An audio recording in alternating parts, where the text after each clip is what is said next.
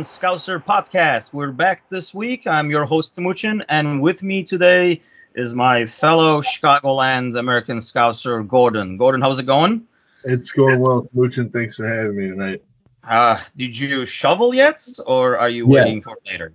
Yeah, actually, uh, we got dumped on last night. I think it was for like the first time in a while. It was worse down south than it was up north. So we got like uh, four and a half inches down here.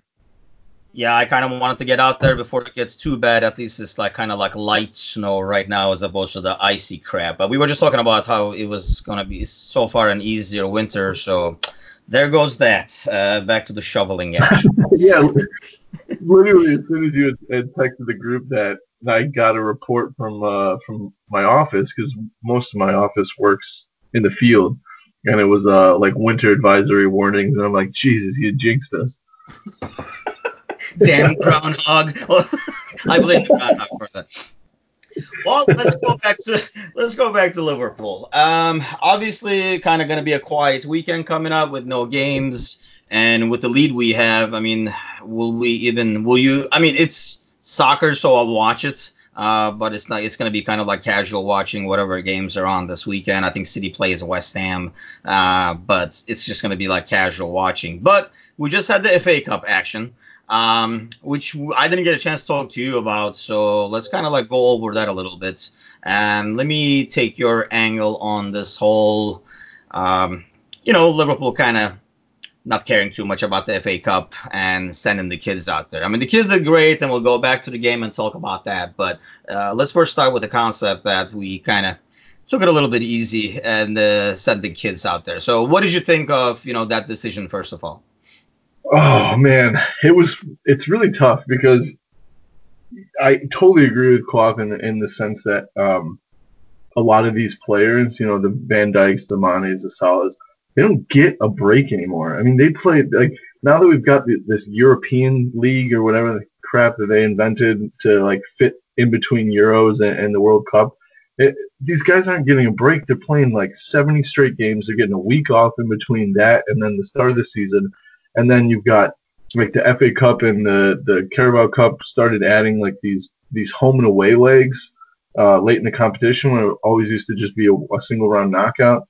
And so I think it's it's adding so many games to these players' calendars, and it's I mean they're not robots, and so I totally agree with him in that sense. And then the Premier League finally comes up with a winter break, which I felt that they've they've needed to do for a while and Klopp was like the biggest proponent of that. And then the FA Cup replay comes along, and it's one of those things where, like, as a fan, I'm like, no, we need the strongest lineup because I want to go through the next round. But then, as a human being, I'm like, well, if you're going to be the one talking about it, you also then have to set the precedent for it and put your money where your mouth is and and stand up for for what's right. And luckily for Klopp, it comes off because I, I think like that's a huge statement. I think that even if they had lost, it was a big statement, which you know the FA I felt had punished us for for not securing TV rights in like any country. Almost nobody got to watch it. We had to illegally stream the game and uh, to to find something that, that we could that we could watch, and it wasn't even that great to, of quality. But I mean, in the end, you got to compliment them. It it comes off, which which makes it a bigger statement. I was on the fence, like like I said, my heart was like, no, nah, I want to, I want the strongest team out there, and, then my head was like, no, nah, I think this is a good move for him. But um, now we can have our cake and eat it too, I guess.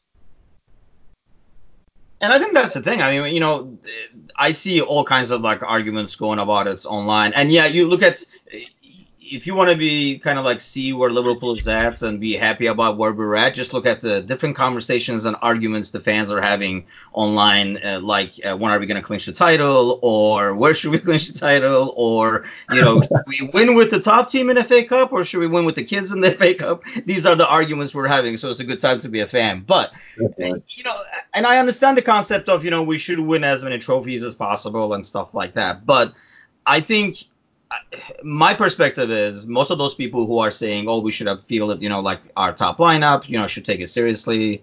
You know, these guys don't need a break. That's why you have a deep squad, blah blah blah." If we, they were asked two or three months ago, I would say 90% of them would say, "Screw the FA Cup, win the league." I Right. just get the sense the sense that you know since we have such a huge lead and it almost looks like it's already done, almost done. Now it goes back to what you're talking, you know, like having the cake and eating it too. You're like, well, why don't I have a little bit of that too, and then why don't we win the FA Cup as well? Uh, I mean, I know, you know, we've had discussions on this pod where we, in the beginning of the year we didn't even care about Champions League. We were like, we want to win the league, we want to win Yeah. the title, Yeah, we and were talking about it's like you know, it's almost like we're adding more, more. Right. Um, so we said run up to here, and then now that you know the team got there, we're like, okay, well just keep going further. You're tired, doesn't matter, just keep going. So Yeah. I want more and more trophies. yeah, and like I say, I mean, yeah, it is great to collect trophies, but I almost get the sense that, you know, the FA Cup, the League Cup, and if you look around, honestly, in most leagues, the League Cup themselves, aside from the league, is almost has become almost like a consolation prize. If we were not in the title race, and if you're out of the, you know, like a team like, let's say, Tottenham, you know, this is the only thing Mourinho has got going. Like they got, you know, to be able to finish the league and finish the season and say, well, we got something out of it. It's almost like a consolation prize. In most cases, Right. if you look around Europe, in most leagues, it's the same way.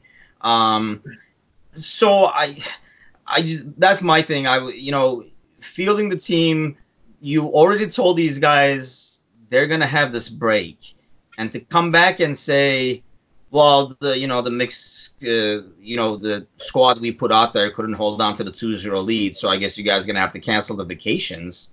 It's kind of like goes against everything that Klopp does, and how do you, you know, the trust that he establishes with players, and to be consistent with what you're saying. I thought it was the right decision, and I honestly cannot even understand why people were so upset.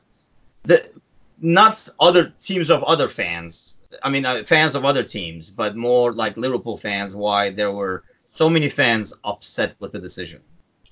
Well, I think like like I said, I was I was on board with Klopp, but I guess to play devil's advocate, you sort of touched on it in, in your explanation, but they had a decently strong squad. It wasn't their starting eleven, but it was a decently strong squad that couldn't get the job done. So you you sort of as a fan, you're like, well, Shrewsbury obviously has the they have the capability to, to give us some trouble, um, and so we're pretty much surrendering because I mean we've already seen what happens when the U23 team plays a decent squad, and even though they outplayed Villa, they got smashed by them, and I don't think anybody wanted to see that.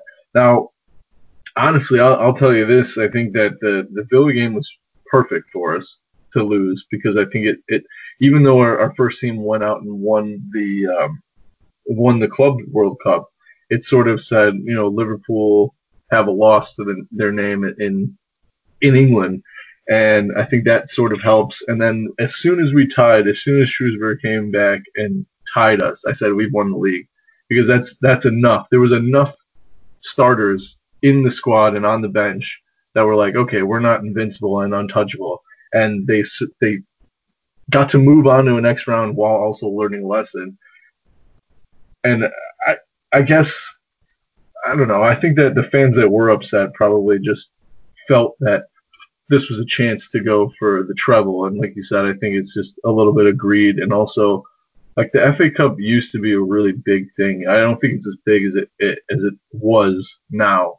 I think it is just this like extra competition where you can try extra players and there's so many deep squads that this is the t- chance that those players get a chance to play and I think a lot of fans saw this as a great opportunity for Lovren to get back into shape, for Matip to get some minutes back. Fabinho definitely needs more minutes. He still looks a little rusty, and they saw this as a perfect opportunity to get those boys 90 minutes and and uh, without costing us a loss in the league. But I don't know. I just think I I really think this was the right move, and and I wasn't sure why people were getting so upset about it, but you can't please everybody.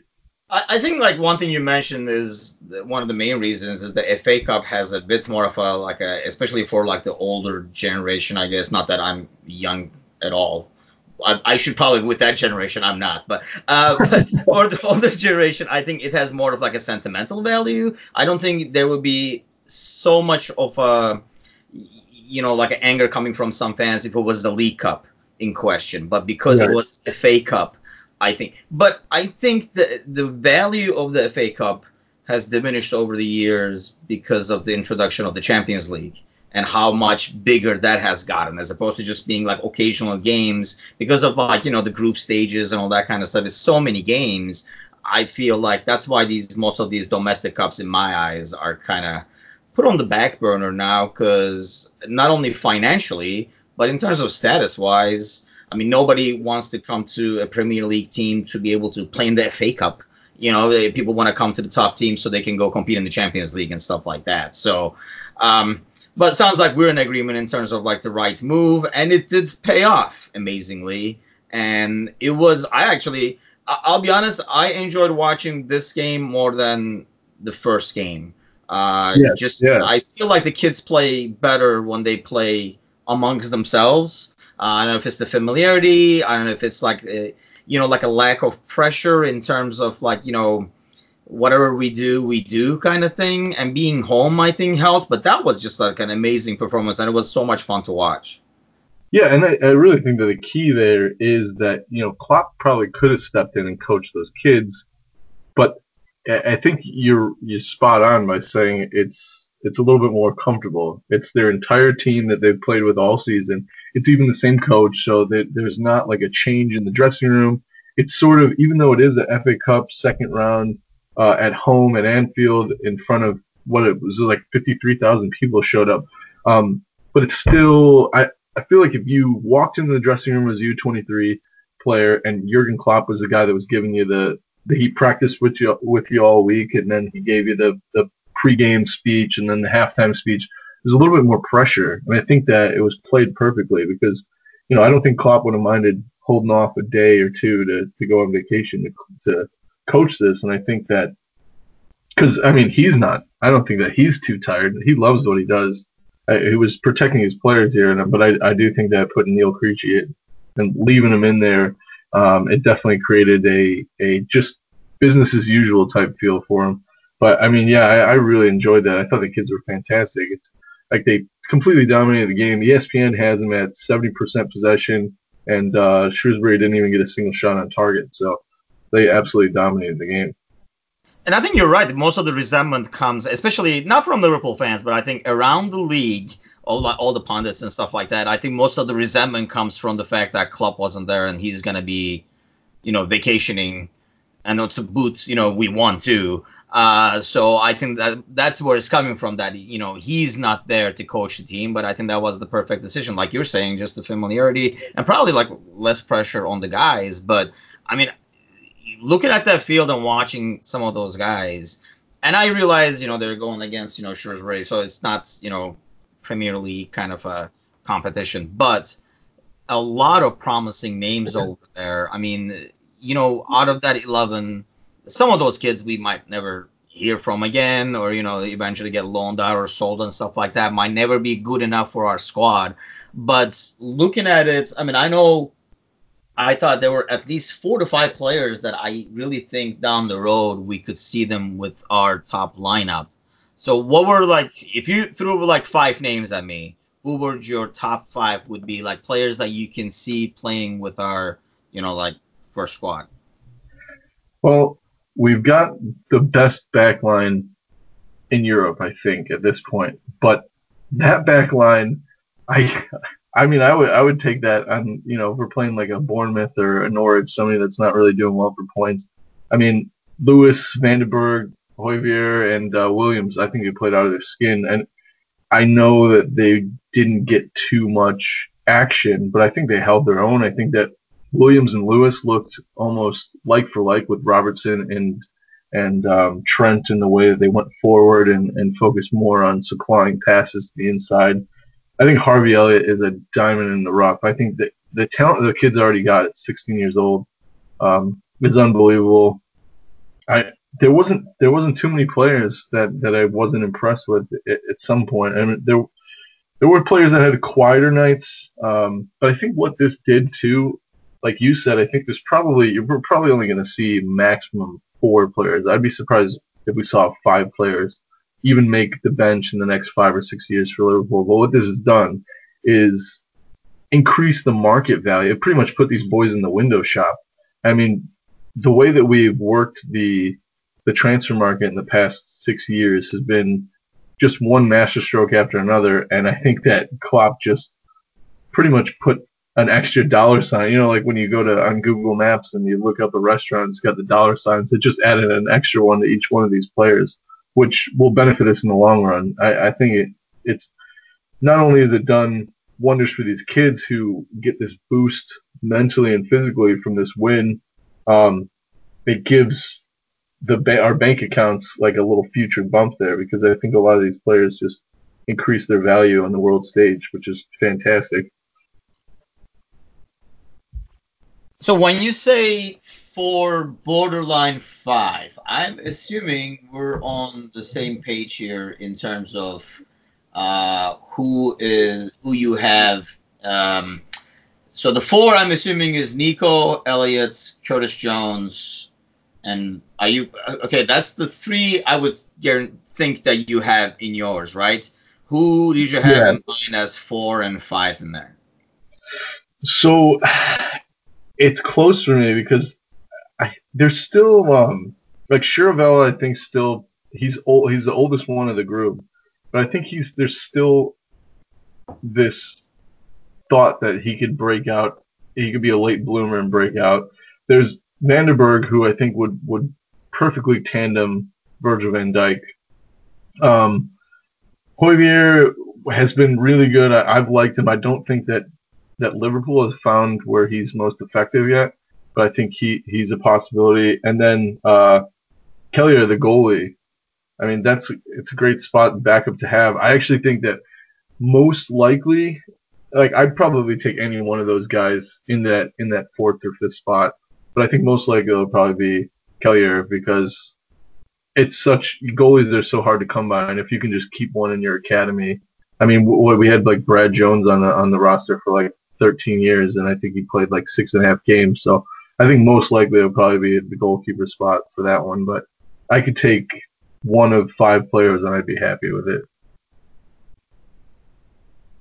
Yeah, I think to me, I think Pedro is the the big question mark. I think, I mean, the kid's like field vision, and he's not as kid of a kid, I guess, as the rest of the squad. Like right. was this guy out there. I mean, mind you, he's only 22, but uh, we're at that almost like you know era now where once you're like mid 20s, it's almost like you're old.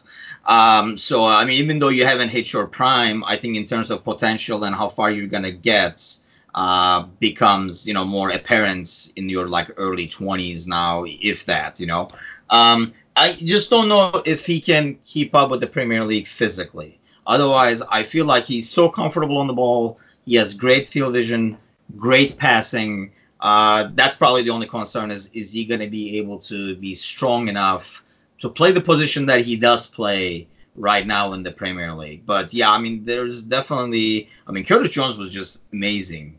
Uh, and I think he'll definitely be one of those players that's going to be moved up next year. And mind you, you know, this crew normally would have Brewster who be loaned out so he can get more playing time.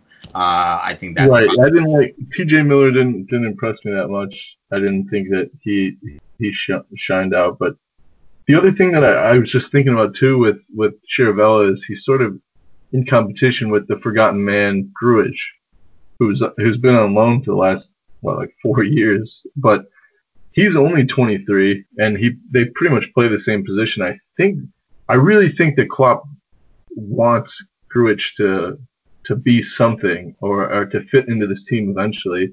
And I think that's probably who who Chirivella will will lose out to in terms of a, a squad position.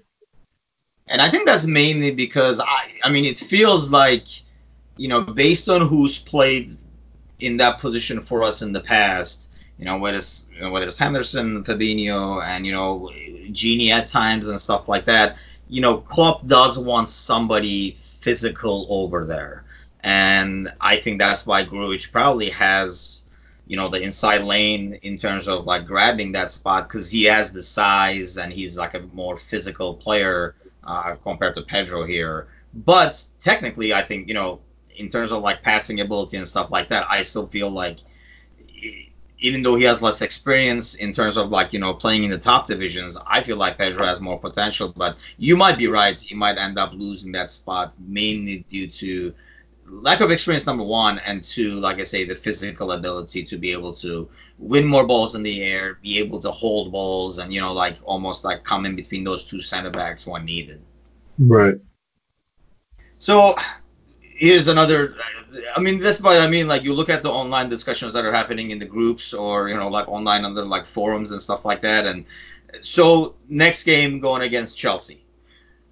Who do we see out there? Do we see the kids out there? Do we see the top team out there? Or do we see a lineup similar to the first fa cup game against? Oh, that's a good question. Um, what is it? March? I think it's March 3rd. So it's sandwiched between Watford and Bournemouth. And Watford's away, Bournemouth's at home. I say you put the first team out there. I say you now you try and win this thing, and you let the kids have their moment in terms of the reason that we're here is because of them. I think that if you put them out against Chelsea, Frank Lampard is is struggling to get points now. I think that they'll they're going to be in a battle for fourth, and he might look at the FA Cup and say, you know, we might just miss out on Champions League. Let's win some silverware in my first year, and he'll go all out and put a strong team out for Chelsea and just wipe the floor with these kids, and then all this hype that they have just goes by the wayside. I think it's sort of in a protection move, you keep keep the kids out of it um, save face, let them have their moment in the sun. And if we do end up listing the, the FA Cup uh, at the end of the year, then then we can look back and go, you know, the, the reason that we're standing on this podium is because of those kids. I think that there's a huge game on like February 22nd between Chelsea and Tottenham, and I think that will kind of almost pretty much, and this is the draw. Uh, I mean, if Chelsea wins that, I mean they're at home, but obviously it's like a derby game. But um, if they win that, I feel like they would be able to almost kind of like secure Champions League a lot better. Uh, and then that might change, you know, how they approach this. Because you would think going into the offseason where, you know, they will have to sign, which I was amazed that they did not really make any additions in January, knowing, you know, they were at a ban and stuff like that. They were finally, you know, like go out and play, and they were like, no, I'm just going to stay inside and not just like not buy anybody. Right. Uh, but I feel like you know Champions League to be able to attract the people they probably want to go after, you would think that's probably more important to them, even compared to Spurs, right? Well, actually, yeah. Now that I'm looking at Chelsea's lineup, they've got United next, then Tottenham. You'd think that if they probably won both, if they took six points off of that, they're probably home home and dry for Champions League. Then they've got Bournemouth, which should be an easy Bournemouth at home for easy three points. Then they take on us in the FA Cup, and then the very next game. Oh, that's still two weeks out, but it's Bayern. So they, you're probably right. They probably do set up a, could set up differently. But seeing the gap, they so they play us in the third in the FA Cup, and they don't play again until the 18th. So you could potentially feel the strong lineup and give them two weeks off before they have to play Bayern Munich. So I don't know. It, it it's a toss up. I, I still think that you you probably protect the kids, just because I think that Chelsea even even a half half baked Chelsea team could probably do some damage to to the U23 team. Yeah, I feel like we won't have the same like we won't have all the kids out there, but I almost expect. I mean, based on our health and stuff at the time too, like how many players are back you know, is Shaq back healthy? Is Milner back healthy? You know, like is everybody healthy at the time, like Keita and stuff like that? But I almost expect like a more of a mix, to be honest with you, uh, in terms of, um, you know, uh, probably similar to the first game, but still have like Elliott out there, Curtis Jones out there, and stuff like that. You know, have some of the young kids with some experience out there, knowing. I mean, even Chelsea's ideal lineup has a lot of youth in it as well, so they're not like you know like throwing out there a very experienced team like you know like players like they had last year. So that's going to be interesting to see, and I think it's pretty much going to develop over whatever happens in the Champions League games and league games that Chelsea has and we have uh, over the month of February. So that's going to be interesting to see. But I mean, going back to like how we kind of started talking, I still, I mean, it would be nice to have, but I it's not a. I would not be terribly disappointed, and I'll still be able to sleep peacefully at night if we were eliminated from the FA Cup personally. Yeah, and I, I don't think that we'll put a hundred percent team out for Chelsea, but I, I I think that'll be a little bit stronger than it'll probably be close to what we put out for the first Shrewsbury game in terms of you know like you said, Shaq's probably ready to go. He'll give him 90 minutes. Uh, Keita 90 minutes. You know, he'll get some of these guys that aren't seeing the pitch a lot some time out, and I think he'll probably rest the big guns for it. So now that we're talking, kind of talking about like top four and Champions League and stuff like that, that's one thing kind of like I want to take a look at and uh, see who you think is gonna make it and who we're gonna be saying goodbye to uh, at the bottom of the league. So let's start with the top. We we won the title, yes or no?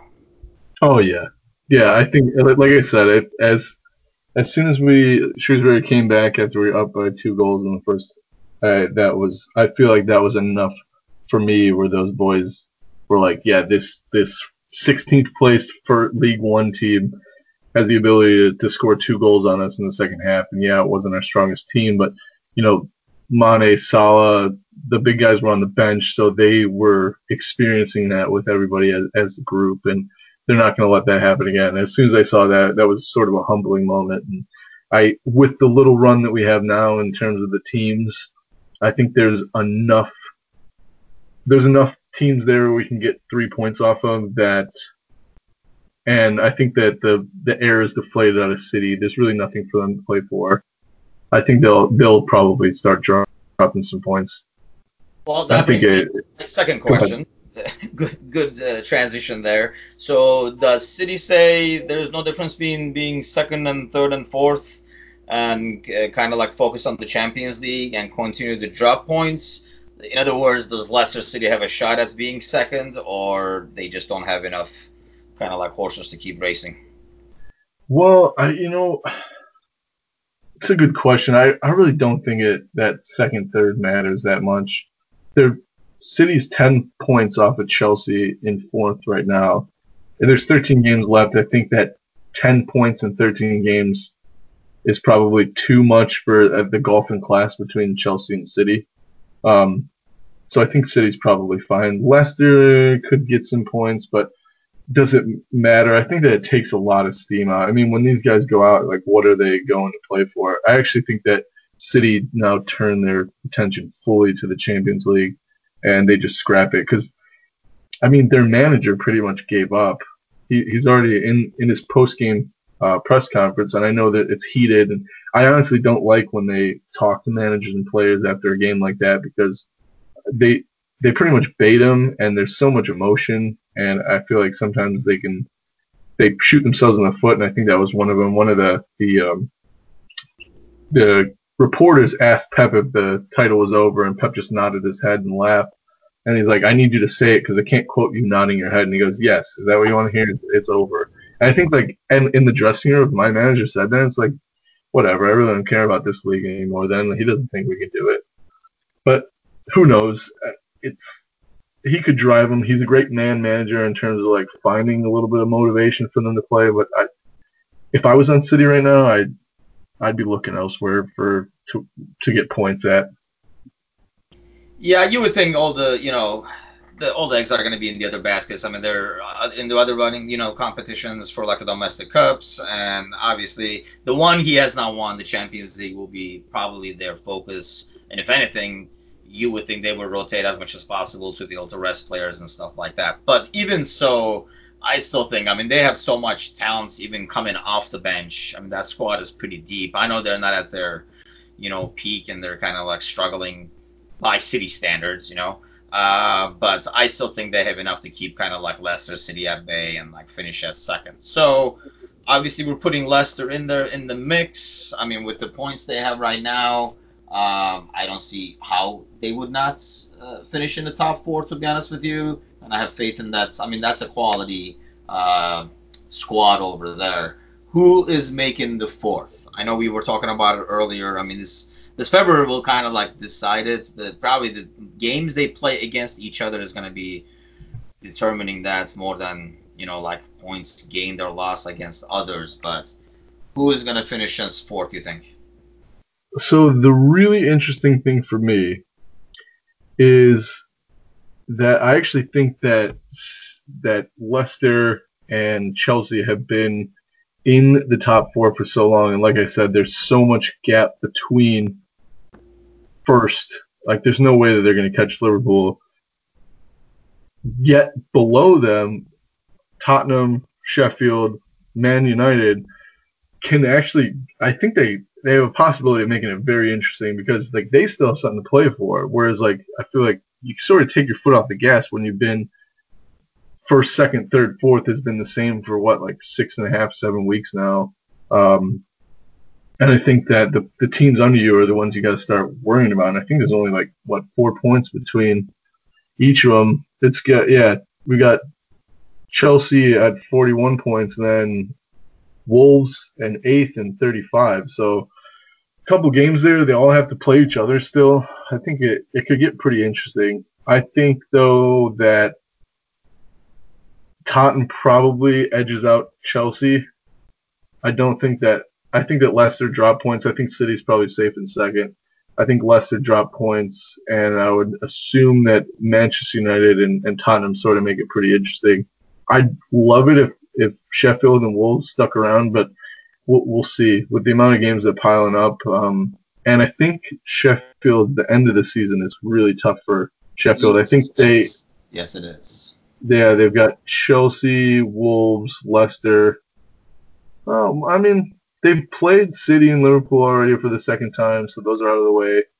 You never know. They've played a really good year. I just I don't see them being in the hunt for fourth place, but I think that United and, and Tottenham sort of give Chelsea and, and Leicester a little bit of trouble. Really, I feel like Leicester is pretty safe. I mean, they're at like 49 points. Uh, they, I think like United, you know, like Tottenham, they dug themselves such a big hole with inconsistent performances that I think Leicester. I mean, I don't see that gap closing.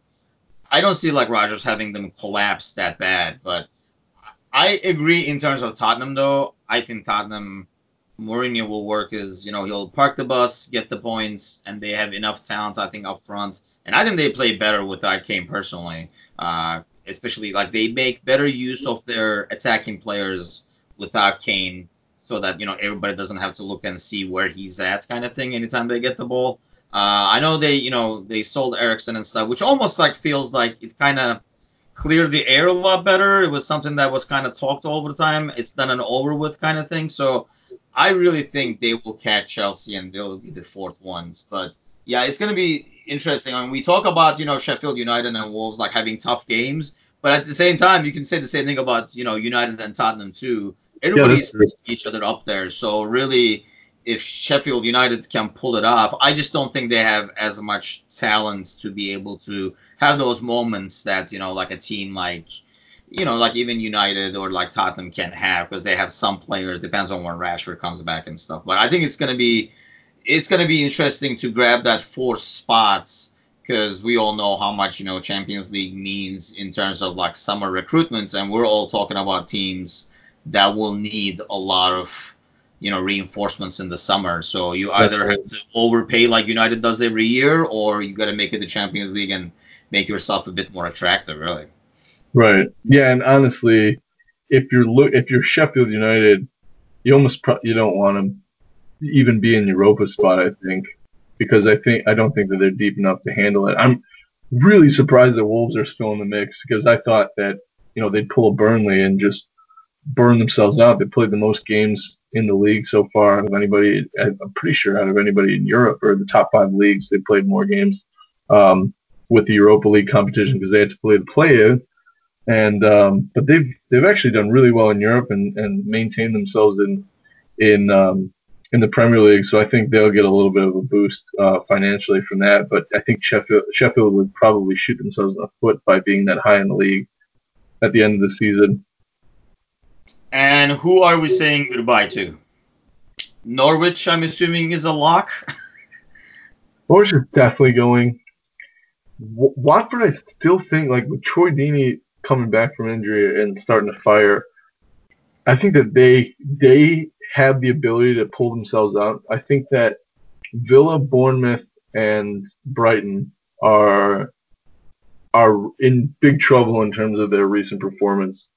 I think that uh, that it's going to be a real scrap at the bottom because right now from 19th to 15th is only three points. So every single game is going to be a relegation scrap, scrap for them. I probably will put my money on Villa and Brighton going down. What not? Uh, sorry, Norwich, uh, Brighton, and uh, Villa. I think that West Ham are too big of a club. I think they'll find a way out. They'll do a great escape, and I think Watford, as long as Troy Deeney stays fit, I think that they've got enough talent to keep them out. It might come down to goal difference, though. Which, yeah, I, I agree with Villa. I think they're going to be going on with Norwich. Uh, Brighton always seems to find a way, but that team has been like the same. I mean, Bournemouth just can't score goals. That's their problem. But um, I'm going to say Bournemouth, actually. Uh, I'm going to say Norwich, Villa, and Bournemouth. Just that, I mean, just looking at the fixtures they have, I agree with what you're saying in terms of West Ham. And I think Watford has been on a like a run of some sort, uh, a couple of games back to back here. Uh, and they get their, you know, they play United, then they play us, and then they kind of have like easier games going forwards. And they, I mean, easier games as in they're playing other teams that are in, you know, danger of being relegated. I just feel like, you know, they have more firepower, I guess, like you're saying, like, and stuff like that. I think they have more firepower to be able to beat some, you know, get three points out of some of those games and kind of like pull themselves out. So so looking at all this fixture mess and yet another discussion, you know, going on online, do you even care when we clinch the title? No, because just because like I think one thing that everyone has gotten uh, a little bit a little used to this season is the fact that we've only dropped two points and I know that everyone wants to keep that going, and, and when you play FIFA, you try and do the perfect season where you don't lose a game and you're playing on you know the God mode and and you're trying to to go through without dropping any points. But six months ago, anyone would have taken your hand off to win it on goal difference on the last day. So I personally don't care. I I don't. I mean you know, do we win at, you know, everybody's doing calculations. I mean, literally after the game last week, more than, I did not read much about the game itself in terms of, you know, like, you know, like analyzing how the game went, who did what, you know, who played well, who did not. None of that stuff. It was just more about doing calculations based on are we going to win it here? Are we going to win at City? Are we going to win at like, you know, like Everton or do we want to win at home? and yeah, I personally, I might mind you, as people are listening, they're probably like, there's some people just screaming, screaming at us. Yeah, you know, I think they're saying like, don't jinx it, don't say it, but I, I, I think I'm on the same thing with you. I feel like you know the title is pretty much won. It would be the biggest collapse ever, and this team shows no signs of anything like that. I mean, not even close to it. So, um, but I think I'm on the same boat as you. Really does not matter. I think I'd rather have it at home personally. Um, I think we had better events. I mean, yeah, rubbing it in while winning it away is a different thing, but I really feel like you know winning it at Anfield after the three points, you know, like a win, would kind of be a better atmosphere than winning at you know like City or something like that. So, um, which okay, so now that's the first part of the argument where you know, and the second part was how much do we care once we clinch the title? Uh, do you want to go, you know, undefeated with Invincibles, or would you rather have us focus on the Champions League, hoping that, you know, obviously we're still in it and, you know, going forward with it? Well, I wanted to see if we do clinch it in what five, six games. Um, I, as much as it's feels so weird to say this because I think you and I are the two of the people that always complain the most about sitting there and like not being able to relax while we watch games. But like, I, in six games if we've clinched it, you know, I, I don't think I care too much about the record because, I mean, even if when you look at the Invincibles of Arsenal, um, we're way better than that team, and I don't think that anybody needs the record. I mean, eh, you know, there'll be a little asterisk. Oh, we lost one game or whatever, but we still lifted the title. It's been 30 years. I don't think we can be too picky. I want us to go deep in Champions League because it'll give me a little bit of anxiety back, and I, I feel like I can't I can't be a Liverpool supporter and watch games for fun, and so I need I need a little bit of anxiety. Otherwise, I feel like I'm cheating the system or something's not right, and there's a glitch in the matrix or something, and and I've just reality. Release the stress levels as you watch yeah. the games. yeah, exactly. That's I'm I'm not sure if I can function without being a little bit stressed out when I watch games. So uh, I think I I wouldn't care so much about going undefeated, but I think I would want to turn your focus on, on on the Champions League because as a club and and how high that you're at, you sort of need that a little bit of motivation too because you win it in March or you know first week of April and you've still got two months to play. And what do you do? How do you motivate the players? I mean yeah getting an undefeated record is is great and but I don't think that's a big enough carrot to put in front of these players faces. I think that honestly Champions League Premier League titles together in the same season would be icing on the cake and I think that's the motivation. And honestly if you've got nothing to worry about for two months besides knockout football, I think that it's very possible we get into the final again. And I think that's the fear, though. It's almost. I mean, you look at last year. I mean, I watched probably the highlight reels or different videos of the Barcelona game, uh, the one we won, obviously, 4-0 at home. I, I can't I couldn't tell you how many freaking times I watched it. Uh, there are times where it's on, you know, like you know, my wife walks in, looks at it, and she just shakes her head and walks away. It's like you're watching this again, kind of thing. Um, and one of the things that you always hear in the beginning is the fact that Barcelona came to Anfield having rested their entire, you know, starting 11. Uh, they did not play that weekend before facing us. I think there's something to be said about momentum, uh, being in the field of like the game speed and stuff like that. So I almost feel like kind of taking the foot off the pedal can kind of backfire. I mean, kind of oh, look at PSG. Uh, we always talk about you know how they struggle in the Champions League because you know they go to these league games. It's more like is it going to be four or six today, you know? And then you know it's kind of like a easy going, and then suddenly you face right. a top quality team in Champions League, and it's not that easy to flip that switch. Uh, and by the time you're able to realize how to do it, when to do it, it's the you know it's over. so they have to wait for the year after. So that's I guess my biggest fear in terms of once we clinch, whenever the heck that happens, and it's more like I think we will keep going. Invincible would be like you're saying, it would be like a small carrot there. But I think in terms of you know winning mentality, it would kind of go against what Klopp constantly preaches in terms of you know game at a time. We're not looking ahead. Next battle, next battle, next battle. I think you know you will see more rotation than maybe normal, but I just don't see you know like a huge rotation where there's like you know you know considering our 11 right now, I think you know you still have nine out of the 11 out there. You know you might rest you know, Bobby one game, and then next game you might rest Mo or something like that, have Divock out there. But I just don't see, because of the mentality, it just would not go with the message that we keep saying in terms of next game, next game. We only look at the next game thing, and then next thing you know, you know, only half, you know, the bench is out there because there's a Champions League game. I just think that would send the wrong message to the players as well.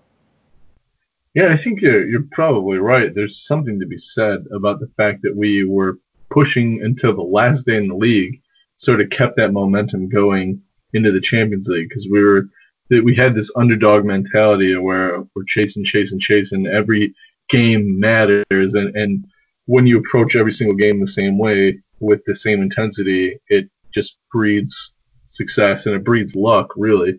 And I think there's probably you're probably spot on with that. I didn't really consider that, but I've I've watched games though where I felt like t- players should have been rested, and then you know he he starts a really impressive starting eleven. and I'm going, what are you doing? You know, we've got we've got Napoli like a must-win Napoli game midweek. Why the hell are these guys starting on Sunday? This doesn't make any sense to me.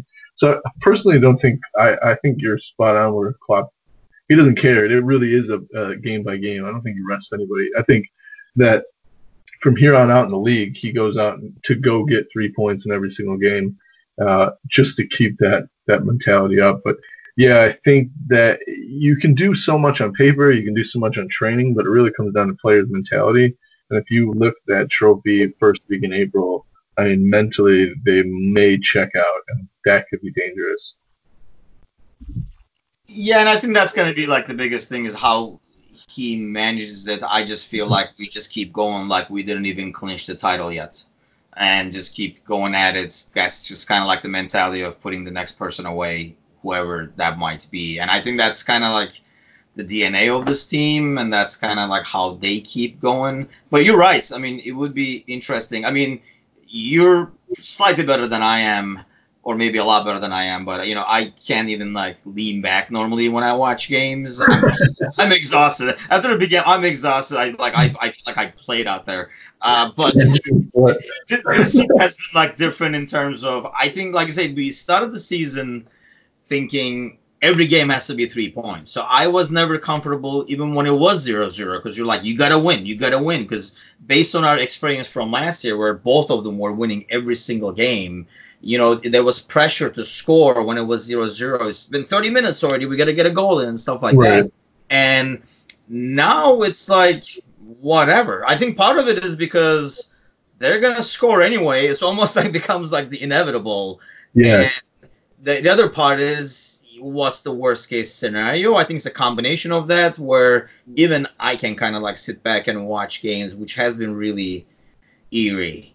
Uh, yeah, yeah, is the game not on yet? Kind of thing. Because normally when the game is on, everybody, uh, not only in the household but in the neighborhood, is probably well aware of it. Because uh, I'm either yelling good stuff or bad stuff or whatever. But uh, now there are times where like, is the game on? I'm like, yeah, it's on. I'm just chilling watching Liverpool, which has not happened very long. Yeah, but last season I had a we had to have a rule instated. My fiance wouldn't let me stand until the last five minutes because normally what happens is I'll try and relax, and then by the end of the game I'd be pacing at the TV, you know, as soon as 80 minutes hit, and it's like, all right, I don't mind. You don't have. I I get the feeling, but you gotta stay seated until the 85th minute, and so. And now I'm like, I'm sitting down and I stay seated, and she's like, her, she's in shock that I'm not standing. And it's like, well, I'm just, I've got no worries. I know that we're gonna win. I'm just enjoying this now yeah, it's been. I mean, what a season they're having. I mean, it's a what a team to watch. Uh, it's just just been an amazing ride. And I mean, yeah, it would be awesome to be able to, you know, cap it and with all these like haters still like not acknowledging how great this team is. Um, by you know like oh they haven't won enough and they gotta win at least a couple of these. And, you know it was like you know before it was like well they gotta win something so they won the Champions League and then it was like, well, they're gonna win the league. Without winning the league, you're not great. And now, you know, the bar keeps getting raised. They just don't want to admit how great this team is. Now it's suddenly become uh, they're gonna win at least two, three years and stuff like that. It's like, yeah, yeah. Where does it end? When are you gonna accept the fact that I mean, this team is crushing everything in its path?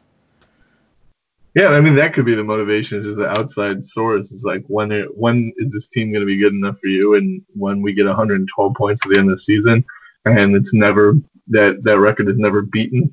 Um, I think that that's probably when when you you have to sit back and admit it. But I think there's people, there's certain people, and, and some of my friends are included in that group that will never admit, it, oh, this is VAR, and I can share with them as many of the those articles that say, you know, actually Liverpool have not been helped by VAR in any sort of like um, group way, you know, if you're looking at it for pluses and minuses, Liverpool are plus zero for VAR help this year. I can send that to them all day, and oh, you know what? Yeah, but they're not counting this instance or that instance. So I don't. There's certain people that you can't please, and uh, those people are going to be pretty sad when when they watch us lift the trophy. So I couldn't mind.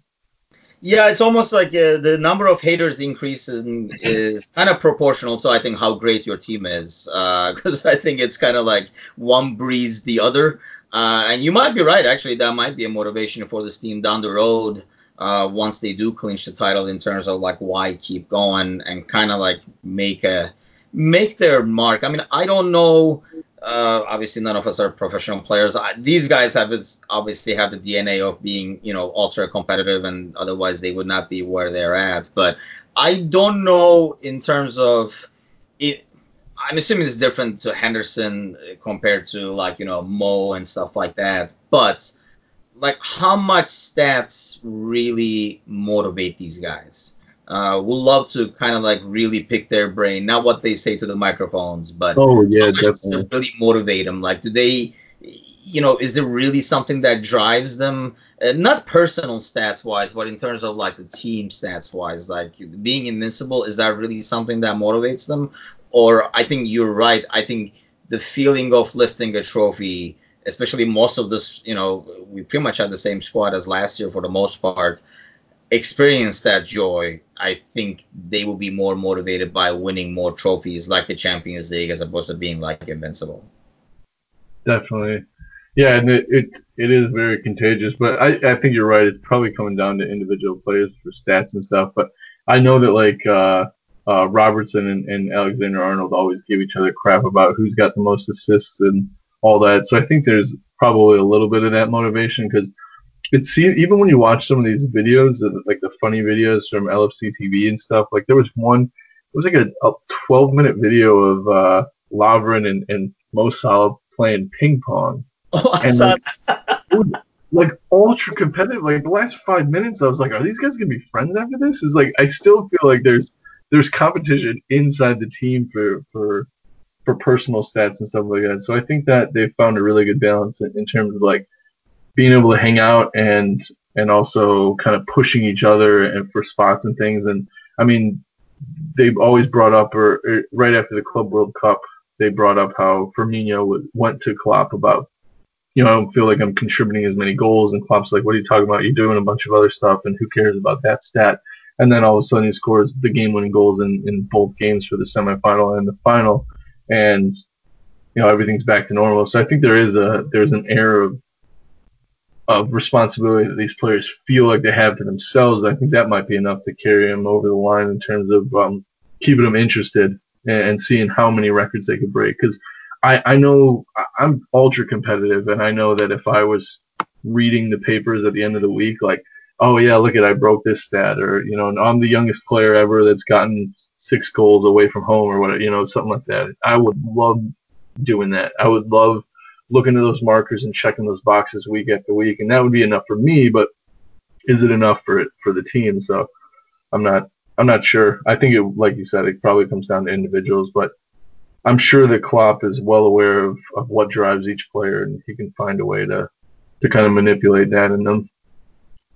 Yeah, I think that's going to be the key in terms of like how to motivate each individual based on you know, yeah, what drives them going. And obviously, I mean, he's there. He knows it. I mean, he knows these guys. And that's one of the, the biggest things. I think the familiarity this squad has with the coach amongst themselves, even, you know, being competitive. I mean, you know, there's always, you know, we always talk about the friendly competition between like, you know, Robo and Trent or, you know, what people make it to be an unfriendly competition between like Mane and Salah and stuff like that. But that's, yeah. I mean, these guys do not become successful by being easy go lucky. You know what I mean? It's yeah. just kind of you have to have that ridiculous competitive spirit to be able to kind of keep going because they all had some like down periods. I mean, you listen to some of the stories in terms of how they came to, you know, where they're at right now, like, you know, Mane, you know, Bobby, you know, Salah. I mean, all of them have some stories where you're like, holy cow, like this guy had to go through this. Just didn't happen to, you know, be dropped off uh, by a soccer mom at their practice right, yeah, so yeah. they become like great players uh, so uh, that takes a lot of drive a lot of competitive spirit so and that's why i think this is such a likable team obviously we're biased uh, but that's what i really like about this team like the personalities we have in there that are you know, we always talk about like Mbappe and stuff like that. I mean, we don't, uh, like fans do, like Mbappe 2020 and stuff like that. I that's one thing. Like I don't know how I would feel about that. That's like probably something that we can talk about on another pod uh, in terms of like you know who we would like to see join and stuff like that. But I just like this team so much the way it is, mainly because of the makeup and you know like their mindsets of you know knowing their backgrounds and how hard they worked from it's kind of like we watched it evolve over the last couple of seasons to become this, you know, monster they have become, and that's why I think it's so much more fun. And hopefully, it's part of me says, you know, six more games, let's get this title. But man, it's almost like a almost like a good dream where you really don't want it to end either. Yeah, no, I I'm definitely with you on that. I, one thing too that when you're talking about the personal competition and stuff, um, it's one of the videos that came out at the beginning of the season. I'm just thinking about it now. Um, was Virgil Van Dijk passing out the the uh, FIFA games to all the players. And it was the most depressing video ever because each one of them looked at it and was like, oh, I, am faster than that, or like, oh, that's really what they think my shooting is. So maybe the motivation is to increase their stats on FIFA. So when they get those player cards next year, they'll be a little bit more, they'll be happier because I think it, like, it was that one was like a seven minute video, and everyone that Virgil pat, handed the the card the player cards to, they weren't happy with what the stats were. So I don't know. Maybe maybe you play that video for him. But I will tell you one thing about FIFA. This is the, like the first year that I'm I'm not enjoying playing Liverpool because it's just too easy. To, the, the team is so good. So I gave up and started playing with other teams because like normally it's like it. I feel like it's akin to like what Cubs fans felt like playing like MLB games. It's like, oh, this is my chance to make Liverpool a dynasty, and it's like, well, no, like Liverpool's actually a dynasty, and like that's not fun playing with them anymore because they're just too good. Yeah, you know, uh, you have a great team when you know, like when I used, to, you know, I'm a big FIFA player too, and you know, always pick Liverpool and stuff, regardless of who we had. You know, even in the crappy days, you were like, you know, hey, I'm gonna make something out of this team. Yes, exactly. I was. I was only the coach. I would play this guy on the left and stuff. And now, and then you always played against Real and Barcelona, everybody and their brother uh, to mm-hmm. those teams, and I'm finding myself playing against Liverpool over and over again. So if we needed any more confirmation of how great this team is, I think that's yeah. another the gaming world. Definitely. Well, Golden, thanks for joining me. Uh, we'll be talking uh, on our next podcast. We'll take a look around Europe and kind of like go over some of the races and not so big of a races and talk about that. So um, take care and keep enjoying the stream. Sounds good. Looking forward to it. Thanks, Smooching.